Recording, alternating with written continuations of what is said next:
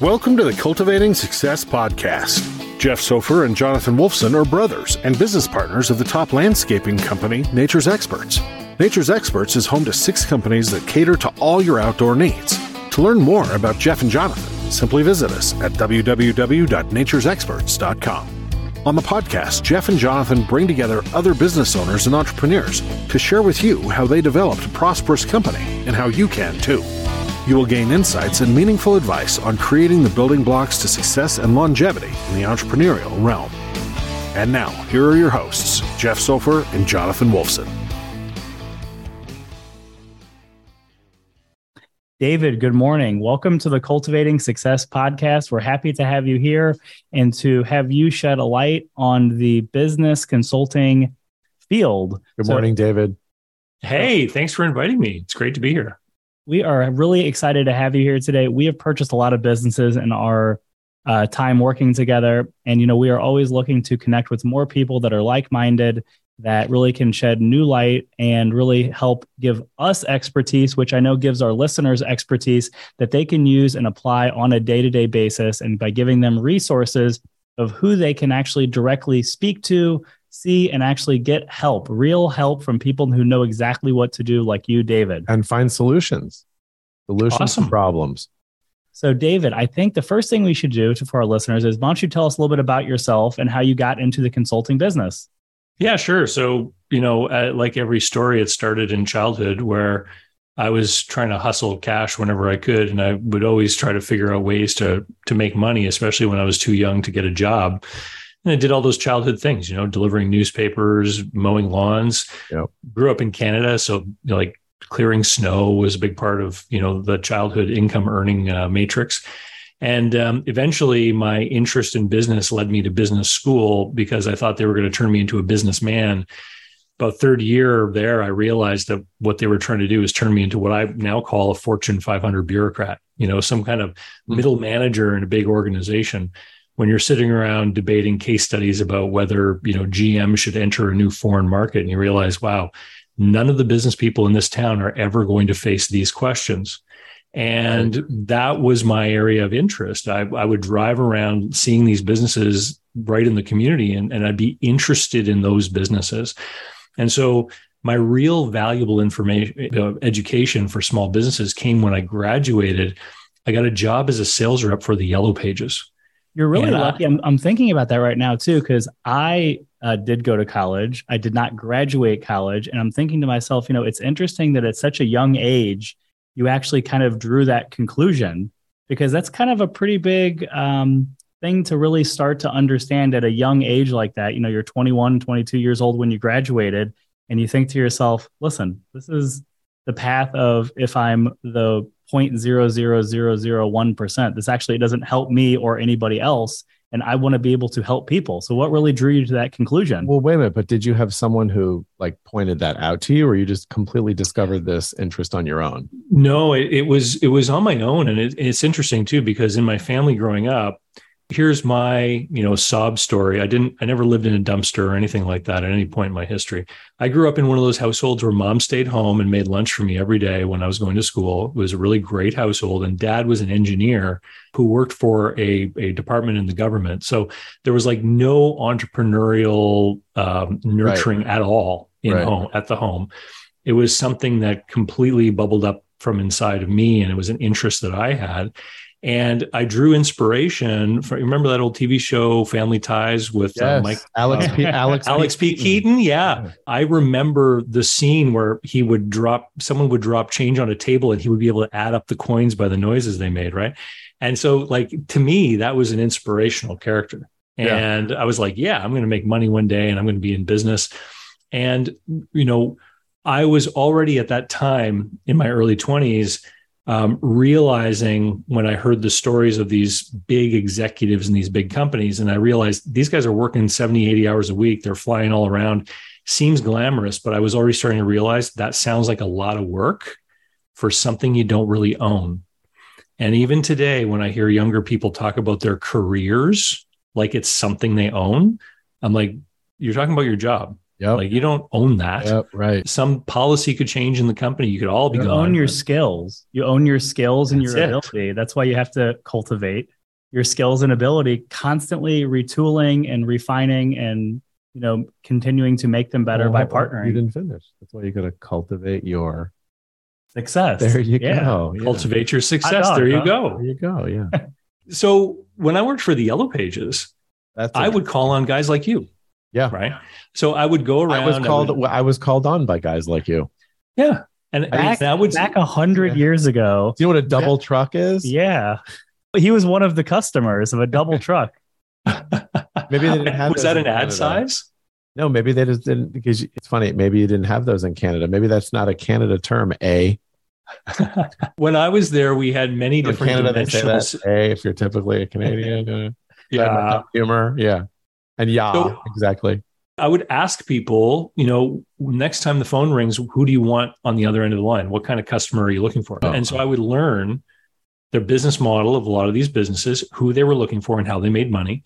And I developed that mile wide, inch deep kind of expertise across the span of small, medium sized businesses.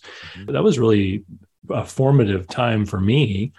Um, but you know, Google Which was I think coming is around. something This, people need to actually understand too. That that is a if you wouldn't have gone through the situation where you actually got a high volume of calls, interested parties, describe to them how your tools, services, so on forth could help them, you wouldn't have realized all the help that there is that that could be needed to all these different types of businesses. It seems like literally working for the yellow pages and selling paper ads has really translated into your long-term vision that you really wanted to be able to help more people in a real professional way, not teaching theories. You want to teach real business. It seems like was that literally like the spark almost? Well, I'll tell you what the what the encouragement was to stay in it for as long as I did is when I would work with somebody and show them try to demonstrate the value of investing a little more money into a bigger ad and then coming back the next year and having them tell me how the volume of the phone calls increased and how their business grew and then encouraging them to get into an even bigger ad and just watching as their business grew, as the volume of inquiries got bigger and bigger. That was the biggest encouragement. And I also observed it in the opposite direction, where we had a bit of an economic downturn at one point. Some people look to cut their advertising spending. And you should be then doing their- more actually. and their calls went down and then next year they want to cut again and i remember this one plumber when i first met him he had seven service vans that were on the road and by the time i stopped getting the account we didn't always necessarily get the same ones every year uh, by the time i stopped getting his account he was down to three and Wow, always yeah. complaining about how hard it was in business but always cutting the thing that would help bring more calls you know, most people back in the day, even now, but back in the day, a lot of people just they didn't understand the basics of that. If there is a downturn, you actually have to advertise more.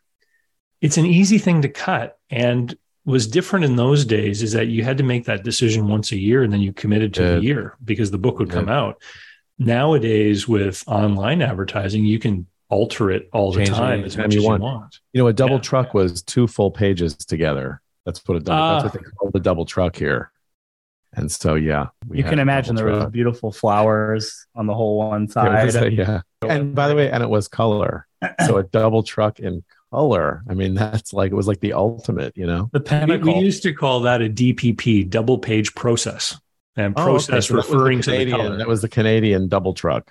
yeah That's so funny. It really was an unbelievable business. Your the business that you were selling was really unbelievable because it was gold to have certain pages. If you had the first page of that ad, you know, uh, chapter or so so to speak, you know, in there, or if you had this double truck, or if you had a specific type of ad, and it was really, really something. And I remember being a someone who was an advertiser in it really being like so excited about you know where's my ad going to land? And then when the books were delivered you know you're like oh let me see my ad. And now you think of it it's like gosh it's so back in the olden days you know it's just like a crazy thing. One of my favorite tricks for new advertisers that were just starting out, if they were really budget conscious, was to put in a smaller ad, like a, a 16th or an eighth of a page, just to have black ink on the yellow background but to pay a little bit extra for one color, just red or blue, Right. and right. put a thin, like hand circle around the phone number so that it looked like someone else had been in the book before and circled the number. Oh, that's very Smart, smart. Right. We never got And- that. We never got that advice, did Oh we? no! And they get better advice in Canada. people really appreciated that. And it was a, it was a trick I kept from my colleagues because if everyone did it, it wouldn't work. Right. Oh wow! I'm going to use that on my business card. That's amazing. It's amazing to see uh, the decline and the really the ruin of a business. Uh, I'm talking about the yellow pages. You know, through the years, how it was like the king, and it became Mm. mud, and it was like you know the book. The book was so thick you could almost barely lift it. And now, you know, the book is like the like a little magazine. It's so thin. They give me it's a literally a metaphor of just attrition with Yeah. businesses. If you don't conform to your customer, And if you don't find right. new ways Yeah. of doing things or whatever, you eventually will literally erode away to absolutely nothing. I get a postcard these days with a phone number that says, if you'd like to receive the yellow pages, call this number. We'll drop it off. And now, Wow. so what I've heard though is that for certain industries, there's still value there. Um, what they taught us at Yellow Pages is that purchasing habits are created at points in your life. So when you come of age and you need your own home, or if you have a child for the first time, you need to go looking for things for the child. That's when you create these purchase habits. And there are still people out there today that have the habit of hunting for things in the yellow pages. I know someone who has a maid service business and they put the biggest ad in the book, which is now very small, right? Because there's not many people advertising in there, but they consistently get a flow of senior citizens who are calling them from that ad. I bet. So there's still some value depending on what Yeah. you're trying to sell. Yeah, interesting. So, David, please tell us. So, first off, very interesting uh, takes on a lot of things. That it's really, you know, your experiences have one side, and our we have Yeah, another Going back down opposite memory lane. side Yeah, of the for us, experience yeah. or whatever. So, please continue to tell us how you really have developed your consulting business, how how you've really gotten to where you are now. So when I was in the yellow pages, Google came out. And initially, if you typed plumber into Google, no matter where in the world you were, you'd get a plumber in California, right? Because they hadn't figured out local searching. But as the years went by, they got better and better and better at that. And so I realized that the future was dim for yellow pages. And I thought, I, I need to do something else. So uh, I started investing. I bought a few apartment buildings and things like that. And I thought, I can afford to step out and do a business of my own because I've built up some of this passive income on the side. So, um, you know, that company 1 800 Got Junk, that junk removal Yeah, business? sure. Yeah. So I tried to buy one of those franchises and they told me my market was too small. So I read The E Myth by Michael Gerber and I just copied their business model. I just copied as much as I could understand from the outside, got a truck and got underway for like 10 grand with a partner. And within six months, we had three employees and we weren't driving in the truck anymore ourselves. And we, we built that up. But my heart wasn't in it. I was, I'll tell you, dealing with business people is very different than dealing with homeowners, as I'm sure you guys know. And I knew I did not want to deal with homeowners. So we sold that business. That was the first business I ever had a hand in selling. And I decided to get into finance brokerage. So uh, I took a training, like a two day training seminar of how to be a broker of, of financing for businesses. And I opened up a shop and I started to serve people that couldn't get bank financing for their business. Started to do capital leases, factoring facilities, things like that. And then um, something happened the uh, financial crisis on Wall Street. Remember asset backed commercial paper?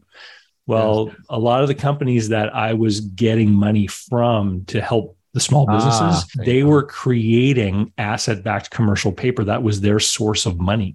Mhm. And so when the market seized up and nobody wanted to buy that stuff, those guys went out of business.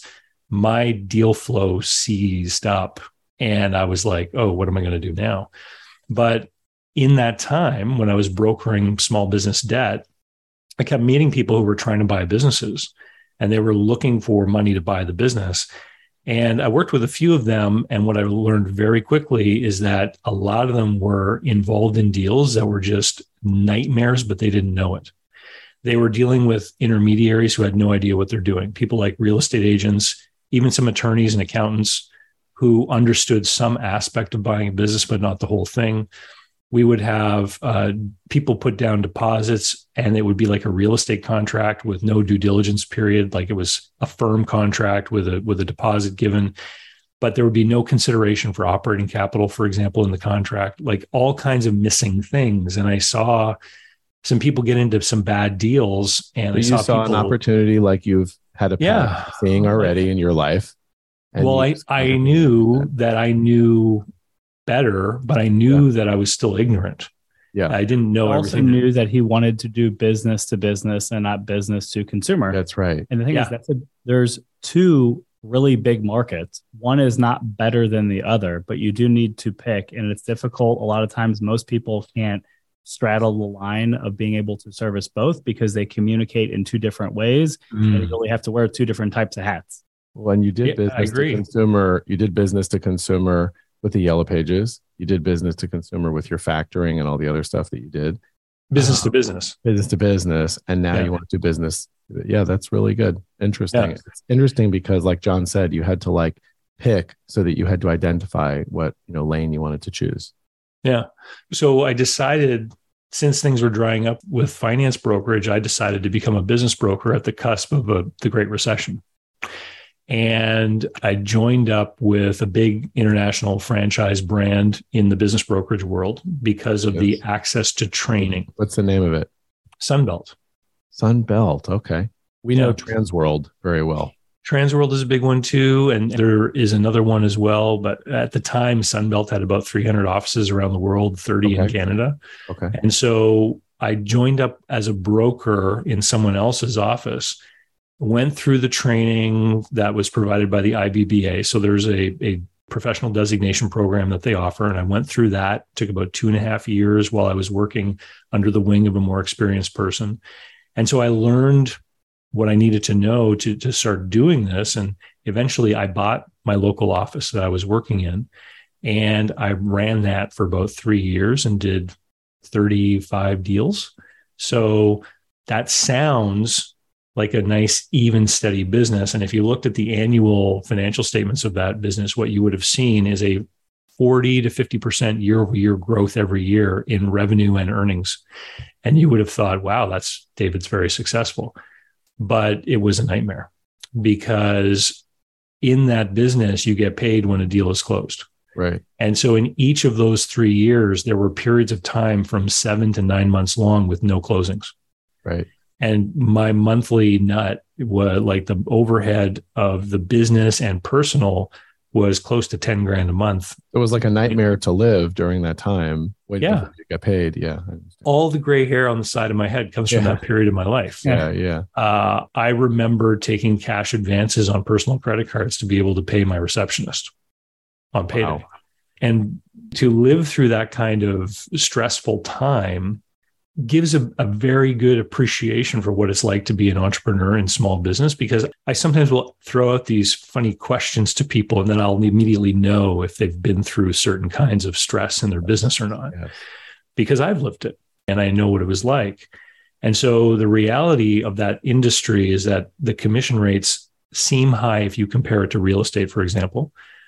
But and everyone gets into it because they say, wow, if I sell a million dollar business, I'm going to get a you know a hundred thousand dollar paycheck or something. But the reality is you can spend years working on a file. And then when the deal finally closes, there's all kinds of things that can happen to unclose it there was one of the first listings I got was a fried chicken franchise, and the guy owned the real estate, and he was insistent he would not separate the two. He would not sell the business and become the landlord. So not only did I have to find a buyer for the business, but a buyer for the building in the same person at the same time. And over a three year period, I sold it three times. The first two times didn't close. Mm. So I worked on that file for three years. At the end of the day, I sold it and he wrote me a high five figure commission check. And he said, Wow, look at you. Look at all the money you've earned. And his name was Tony. And I said, Tony, the person that works for you at the front counter has earned more money Yeah. Since I've met you Yeah. than I just did. Just so you know, Tony, you're a dick for even writing me that because you just shows how ignorant and stupid you are and what a jerk you are after you don't even see if he's he's a person that works, maybe not an entrepreneur because he owned a franchise. I don't know what his mindset was. But there's a lot of people like that. You know, they begrudge you for having done the work that you did and of course don't see the value in it.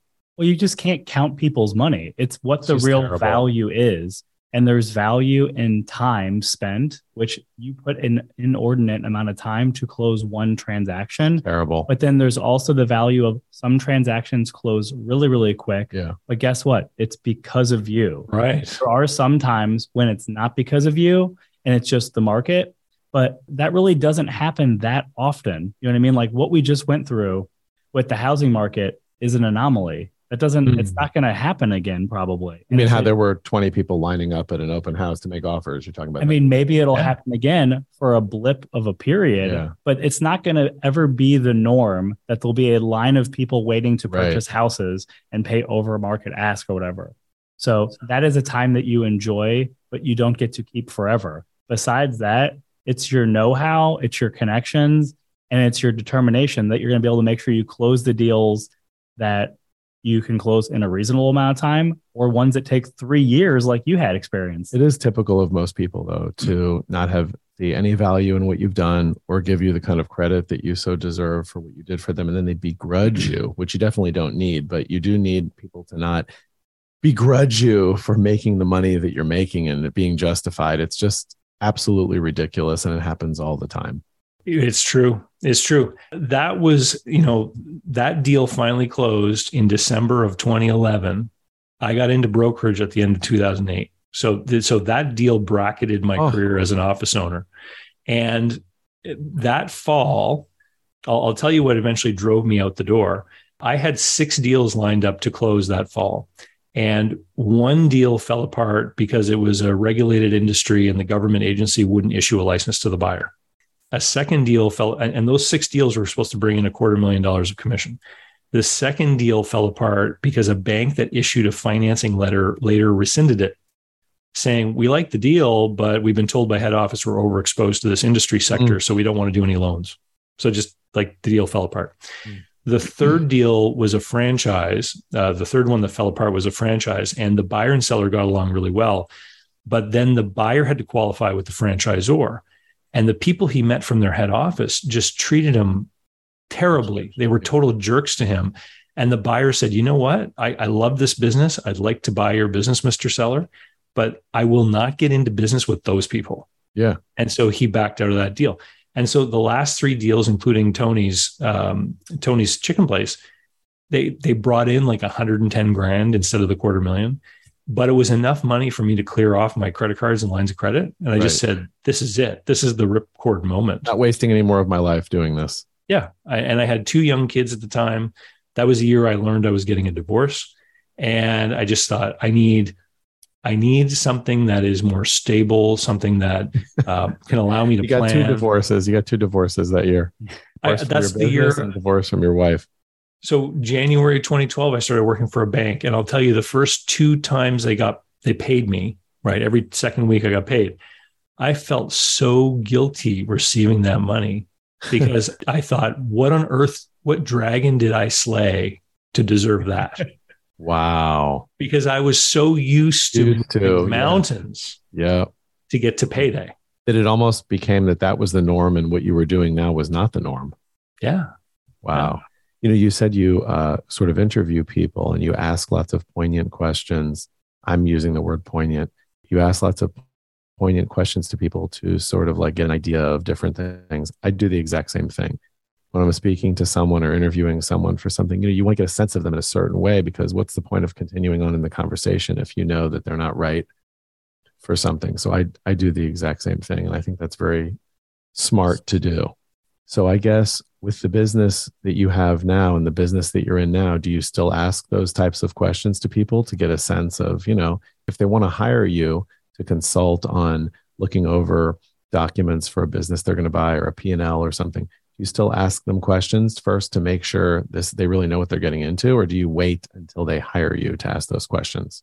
It really depends. Um, you know, if somebody comes to me with and they're clearly a newbie, an amateur that's Yeah. that's never really been in the world of business before, Yeah. I'll work on analyzing the deal and and when I'm doing the presentation of what I've discovered, I'll be probing and asking and, and saying like, you know, in this industry, you're going to be having a high turnover of lower paid staff, for example, maybe what you guys face with your lawn maintenance a little bit.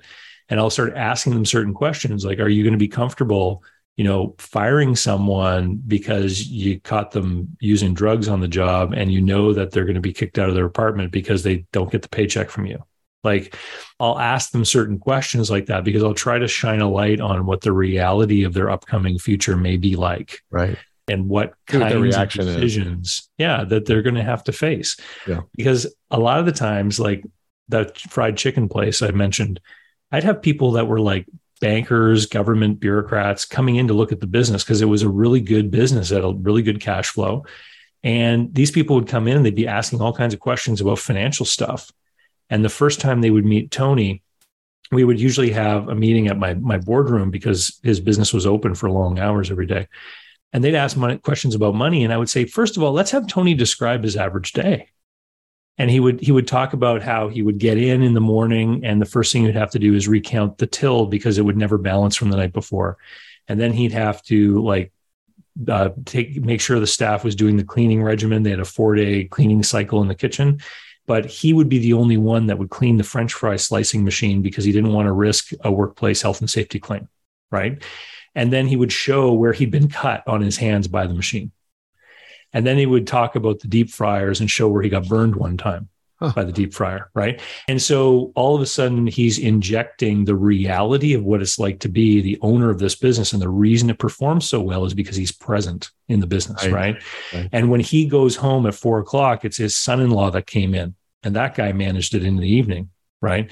So they, they had this management method, which is typical of small businesses owned by family, which was have a family member there. Yeah. Right. And so he would then explain how by 11 a.m. he would realize which employees just weren't showing up. And then he'd get on the phone and try to call them. Then he'd try to bribe employees who had the day off to come in. He'd call them and say, Hey, if you come in, I'll put an extra hour on your check or whatever. And if he couldn't get them in, it meant that he would be working on the front line taking orders the whole day, the and, whole entire day. Yeah. And so these people who just day. saw the six figure cash flow, they didn't see the work that went into getting it. Right. And what the reality of his day was like. Yep. And when people would say, well, what if I just hired a manager like, you know, all the other fast food places you see, he would say, well, you could do that, but you'd probably have a 30% decline in performance.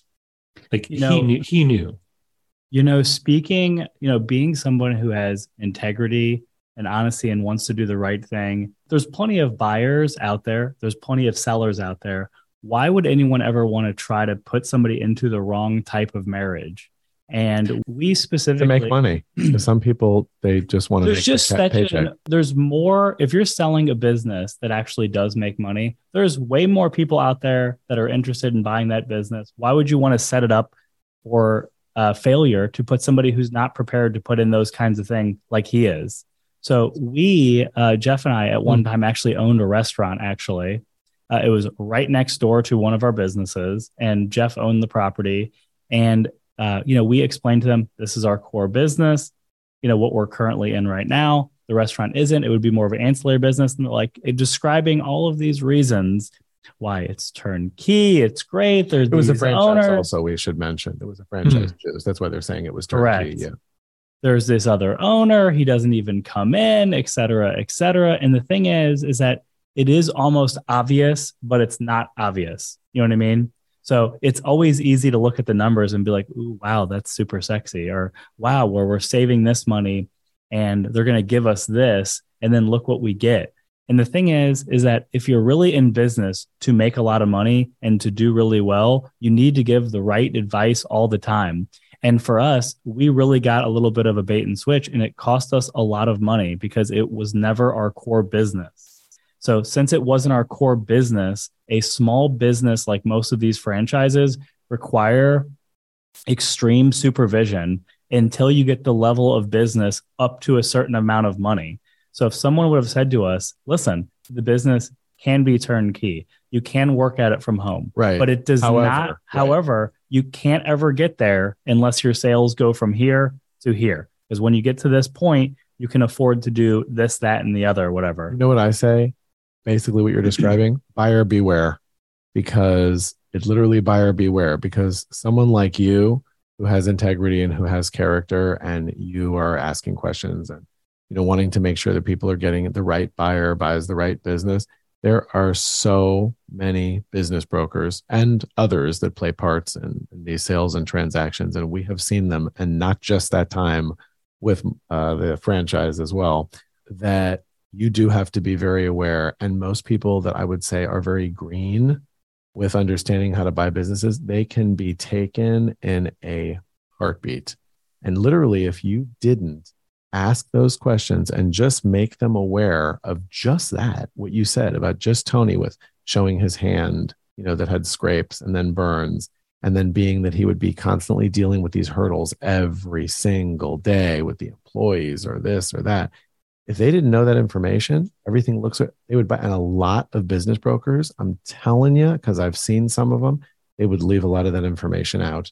So the only reason that you did that is because it was important to you. That's the only reason I can imagine because that could kill a deal just from the start by this you is, exposing people to that information. This is well, time I mean, value I, I, come into place. I was fortunate that I had I was trained by the right people because yeah. one of the things that was made clear to me is that if you don't put these things up front, mm-hmm. the buyer will likely discover them on their own before closing day. Yep. And so you could invest a lot of time working with one of these green buyers and trying to, you know, coerce them into a deal or whatnot. But but then they would back out and you'd have wasted all your time. Yeah. And I live in a small city, metro area, about 150,000 people. And I think that if you're, is particularly if you're in a smaller city, the value that has to be placed on your reputation is in, is that much higher. If you're in a in a huge metro with millions and millions of people, you know someone can burn someone, and the, there's other people to do business with, yeah, right? Right. But in, in a smaller community, you just can't, and you have to be able to live with yourself. The, the, the whole thing that you're getting at, though, with with business brokers, I, I find this in a lot of businesses that are project and commission driven. Yeah. Back in my yellow page days, one of the older guys said to me, um, he said, money doesn't really motivate a lot of people, but the lack of money will motivate people to do things they never thought they would do. And I've seen this many times in my life where eh, you know the big management puts on a big push and they try to offer these bonuses and some people that are already comfortable are like me i already have enough money. I don't need to chase that bonus. But somebody who needs money to make their lease payment on their car, you know, when I was in Yellow Pages, the way it worked is we wrote up a contract and submitted it, we would be paid on the next paycheck based on our commission on that contract. And we could revise that contract up until the deadline. So I actually saw some of my colleagues put in fraudulent contracts mm. just so that they would get money on their paycheck knowing that they had time to go redo it with the customer before the deadline. So they'd be writing themselves a loan from the company and it completely unethical and fraudulent, right? But it was because they needed the money because they'd leveraged themselves up so badly with like home mortgages and car loans and all that kind of stuff. And when I saw people doing that, I was like, oh my God, like, how can you live with yourself? but that's what people do. They oh, pen yes. themselves into a corner. Oh, yes. And then the last thing they have to sell, I guess, is their own, you know, morality. So, David, this is this is really, really, really interesting. So I want to kind of connect a couple pieces here. So, you know, the normal course of business a lot of times when you purchase a business is that you find the business if you find the business yourself, you request the financials. Mm-hmm. You obviously can do this process by yourself or with your accountant. This is somebody who's going to have a little bit of a skewed view because an accountant is not a, a business, person. business person. You obviously, another way could be is that you use a business broker. A business broker is just like people, there's all different types of them. They can help you in all different ways. They can steer you towards what they want or what you want or what is the right thing to do. And there's a lot of different directions you can go. And I think you really have opened up to now talk about what you currently do mm. is that you really are almost a third door that you can have a business broker, you can have an accountant, and you also can have a business consultant to give you a third party opinion that really can shed light and ask questions that you might not have thought of unbiased yourself. unbiased unbiased because a business broker is going to have a biased opinion Your accountant is going to have a bias, more pessimistic opinion, just because they're numbers driven and they're not really very usually risk takers. But you, you know, you've had a lot of different experience that is unique to yourself. And, you know, getting a, a third party opinion isn't typically best to get from a friend, from their experiences because they've purchased a business. Someone else who purchased another business in another field doesn't make them an expert on Yeah, your that's business. that's biased also. Exactly. So I'd like for you to go into, if you would, into exactly what you offer your uh, the people that you help actually, and how your process works. Sure. So I did the banker thing just to complete the story. I did the banker thing for a few years. They wanted to reorganize. And by that point, people that you're describing who were trying to do a deal, they were finding my name. They were being handed my name as a referral. And I, I started to do some of the, this work on the side as, as a little bit of consulting. And when the bank created the opportunity for me to go out on my own, I decided I'm going to do this full time. I'm going to offer the expertise and services that I developed as a business broker, but I'm going to do it using the business model of the attorneys and accountants. So I'm going to just offer these services. People will pay me for what I do, and I will have no interest in the ultimate outcome of the deal. And so for every client that I work with, I'm just working with them in the moment on the thing that they're working on. And it doesn't matter to me if they ultimately buy or sell the business financially, right? And so I get approached all the time by people who want to buy a business. They'll find me online and they'll want some help. And I position myself kind of like insurance. If you're going to go invest half a million, million dollars, two million dollars into buying a business, it often would make sense to spend a couple grand with someone who's done this so many times. And so I can help analyze the deal. I can look for things that are red flags.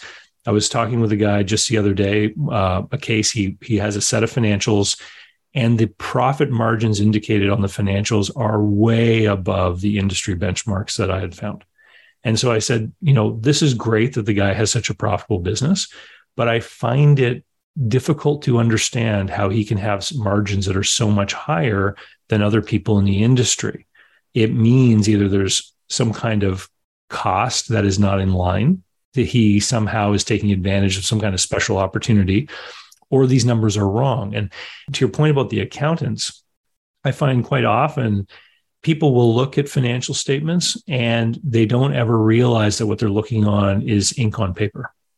You know these things are created by people and oftentimes they're created from information that was put together by people who are not experts. Many small businesses don't have properly trained bookkeepers on staff. They you know sometimes it's the business owner or Yep. the business owner's spouse maybe is trying to use quickbooks and errors creep in and they compound over time.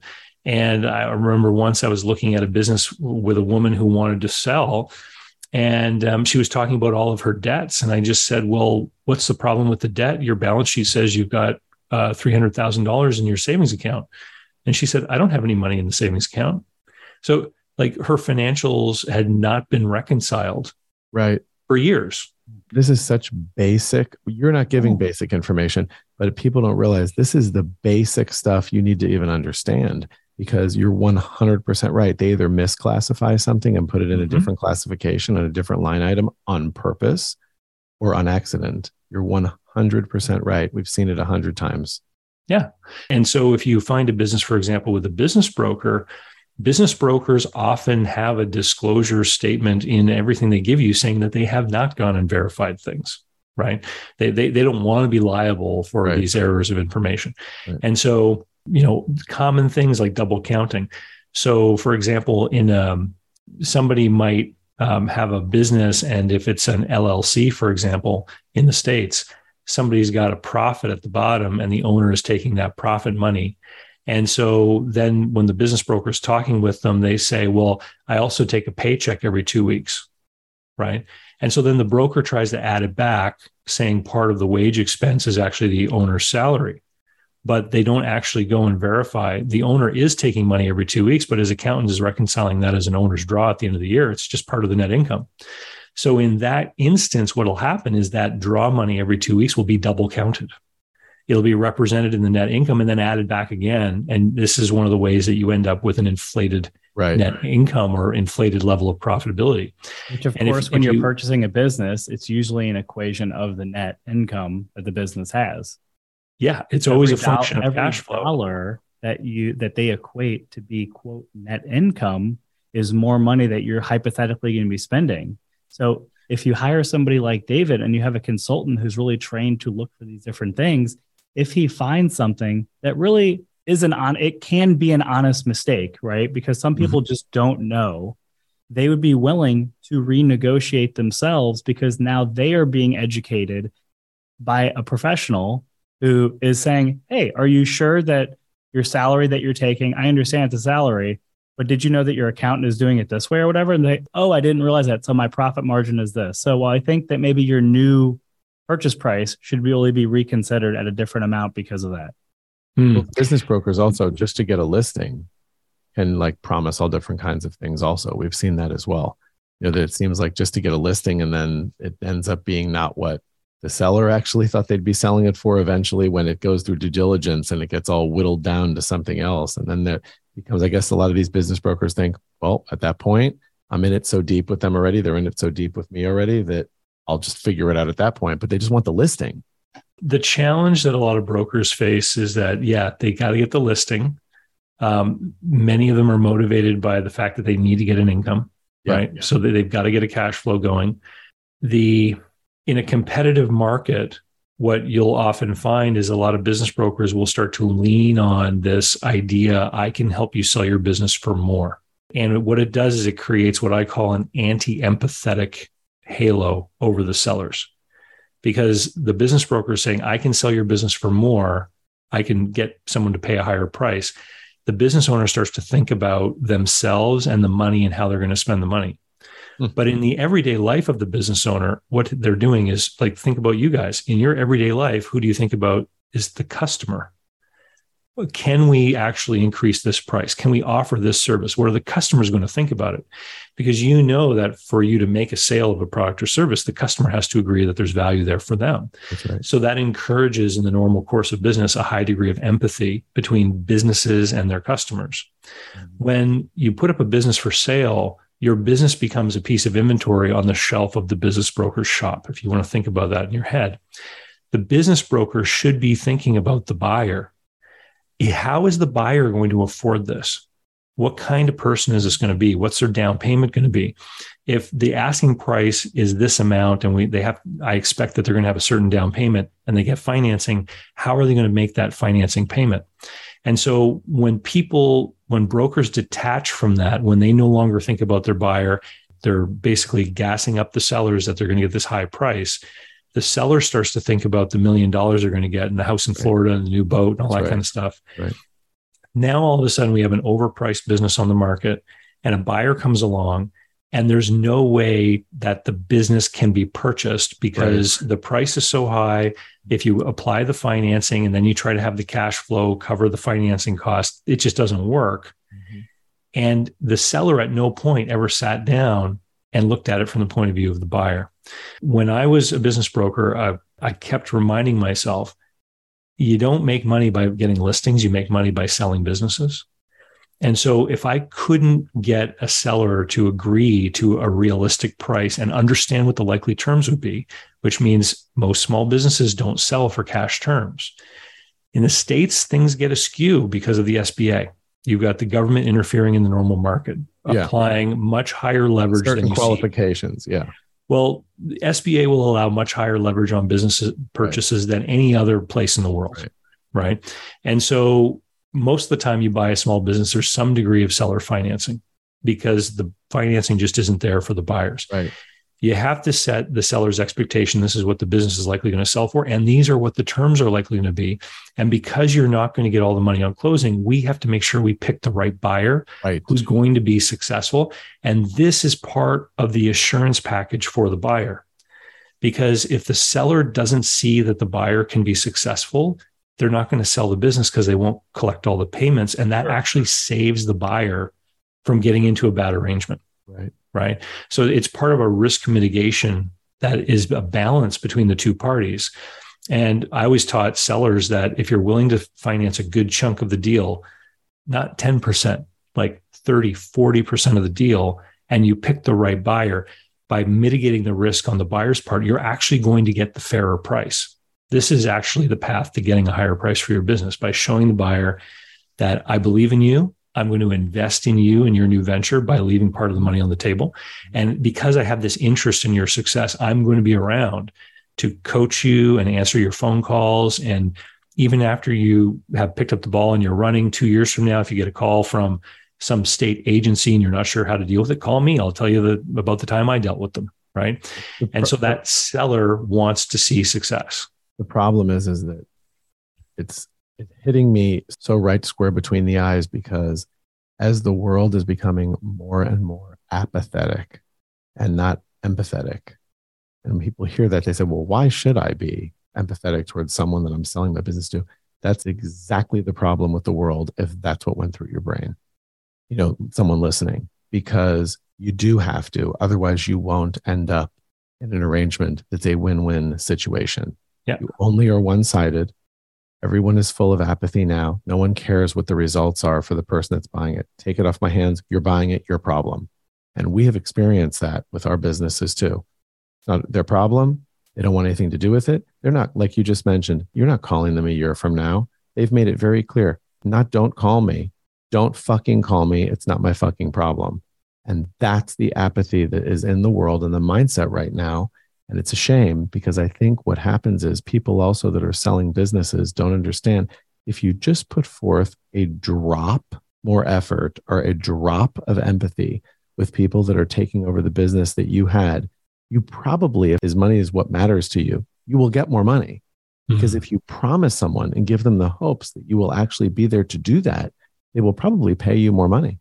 Listen, I've seen some pretty interesting arrangements. I've, I've seen buyers and sellers come together where a business has a lack of profitability, right? Yeah. There's a, one client I have right now where he's actually going to start working with the seller as a consultant, and the seller yeah. is going to pay him. And as the business improves, it's got a lot of issues with systems and margin and things like this. And the buyer is an expert in this field. He can help them.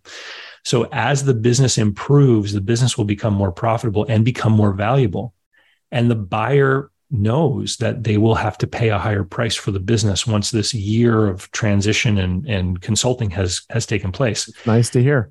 The idea is that the consulting fees he receives are going to turn around and become part of his down payment. Got it. And the seller says, well, like, why are you wanting to help me improve if it means you're going to have to pay more for the business? And the buyer's response is, I am de-risking the transaction for myself. If I can. it's I all about cash flow. Business, it's all about yeah. the money that the business is spending off to pay for the debt and then how much you make with the money. It's not really about what you pay, it's about what you make also too. So, yeah. you know, the listen, buying a business is risky, especially because you're really only getting a half measure of the information. That's why it's really so important right. that you somebody like you is around to help educate, train, prepare, coach, analyze, and give them real guidance yeah. to determine what is the best course of action. Listen, a creative way of, of what you just said actually is something I've never heard actually. So, me listening to this now gives me another tool in my tool belt to realize that is actually another angle. I actually might want to buy a certain business that I know in my industry, but why would I buy them? They make no money. What is the point? You know what I mean? So why not figure out something that's mutually beneficial for both of you that the person can improve their business, they can sell it for more, you can make a little bit of money while you're doing it also and consult with them or whatever. Worst case scenario, guess what? You made a little bit of money from it. You mm-hmm. gave a little bit of your time, but guess what? You didn't risk all that money and time, and you're stuck with a business that you don't want to own, don't need to own, doesn't make any sense. Absolutely. Yeah. And at the end of the day, the reason why you want to buy a business instead of starting one is because you don't want to go through that money losing startup period. You want to buy a business that has that cash flow immediately from the time you buy it. Yeah. But if you don't buy it in the correct fashion, then you end up absorbing or taking on a lot of the risks that startup space anyway. And the biggest risk is overcommitting cash flow to debt service. And like I point the finger a lot of the times at bankers for this because they allow debt service coverage ratios that are far too low, in my opinion. I've seen business financials going back for years and I've seen oscillations in revenue of like 10% a year. And when you see that consistently, you're like, well, a 10% oscillation is really just flat. right? It's just a business that's kind of doing the same thing. It's just bumping up and down all the time. But depending on your direct costs versus your overhead costs, in some businesses, a 10% decline in revenue could be a 50% decline in profit. But they know better, these bankers. And again, that's apathy, not empathy, also, because even though, yes, it's all business, you're still saying that they have to display some sort of empathetic way so that they understand that this business person is going to be able to live up to whatever commitments they're signing up for. Yeah, but think about the bankers because here's the question is what is the interest of the banker?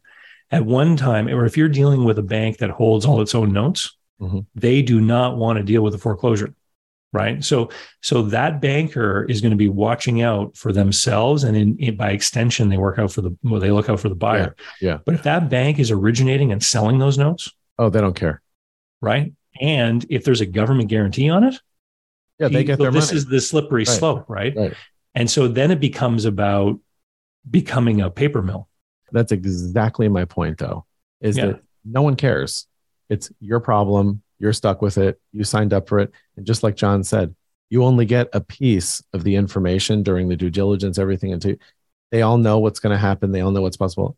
Nobody cares. It doesn't matter. There's no safeguards for the business buyer. There's nothing that, and it's not to mean that the business buyer needs to be getting handouts and favors. It's just so that it's fair. And you know the old saying, once and for all, life isn't fair. and it and, translates into this. And so for buyers, the way around it is to make sure you have a deal structure. That's right. Like I mentioned with proper seller note and stuff. And the only leverage a buyer has in this negotiation is a willingness to not do the deal. And I've got, I run a coaching group for people that are buying businesses, and I've seen people make their best offer that works for them. The seller wants more down, they want a bigger price, whatever, and they and with a lot of hesitation and uncertainty, the buyer will draw back because they're always afraid they're not going to find a good deal like this again or a good business like this. And then they stop talking with them, and the seller goes and talks with other people, perhaps. And then a couple months later, they're talking again. And I always say to people, if you find a problem with a business that that makes you hesitant or makes you feel it's worth less, there are these buyers out there who are uninformed buyers who might come in and do the deal the way the seller wants, but in all likelihood, other buyers are going to find the same problems. Yeah. And so you just have to stick to your guns and only do a deal that works for you. Yeah, because your aggravation of not doing a deal is much worse than doing the wrong deal. It has really been great having you on the Cultivating Success podcast. This has been really, really, really informational for me personally. And I think that, you know, there's a lot more really to unpack here. We'll definitely need to, I think, speak about this some more because I think your particular angle of, you know, I'd like to get into more of your preparation and coaching and education in this, I think really can be like helpful to the people that are listening. So I'd like for them to be able to connect with you. You could please let them know where can they actually find you to get more information from you and possibly use you as a resource. Sure. The place to go is my blog site. It's davidcbarnett.com. And from there, you find links to all the different stuff that I have online. And, and the biggest resource is my YouTube channel. There's about 500 videos on there. I've been posting since 2014. Wow. All about buying, selling, financing, and managing small, medium sized businesses. And there's an email that lists there as well. So if somebody wants to get an email from me, I usually email every day where I talk about a deal or an experience or uh, an idea. Uh, and then once a week, I send out a reminder that the new video is live. So people who are interested in deals and business, um, sign up for the email list. You'll love it. This is something where people, you know, a lot of times might, you know, gravitate towards these larger influencers. You are giving real, solid, solid business advice here. And this is not theory, it's not perspective, it's real business advice. You know what else it is? Basics, the basics. And you have to always go back to the basics. So definitely recommend everyone to please check out David's uh, YouTube channel. Wow, 500 videos, amazing. David, great having you here today. Look forward to talking soon. Thank you so much. Listen, guys, it was great to meet you. Thanks for having me on, and uh, look forward to next time. Thanks, sure. David. This has been the Cultivating Success podcast with Jeff Sofer and Jonathan Wolfson. To learn more about Jeff and Jonathan and their businesses, visit www.naturesexperts.com.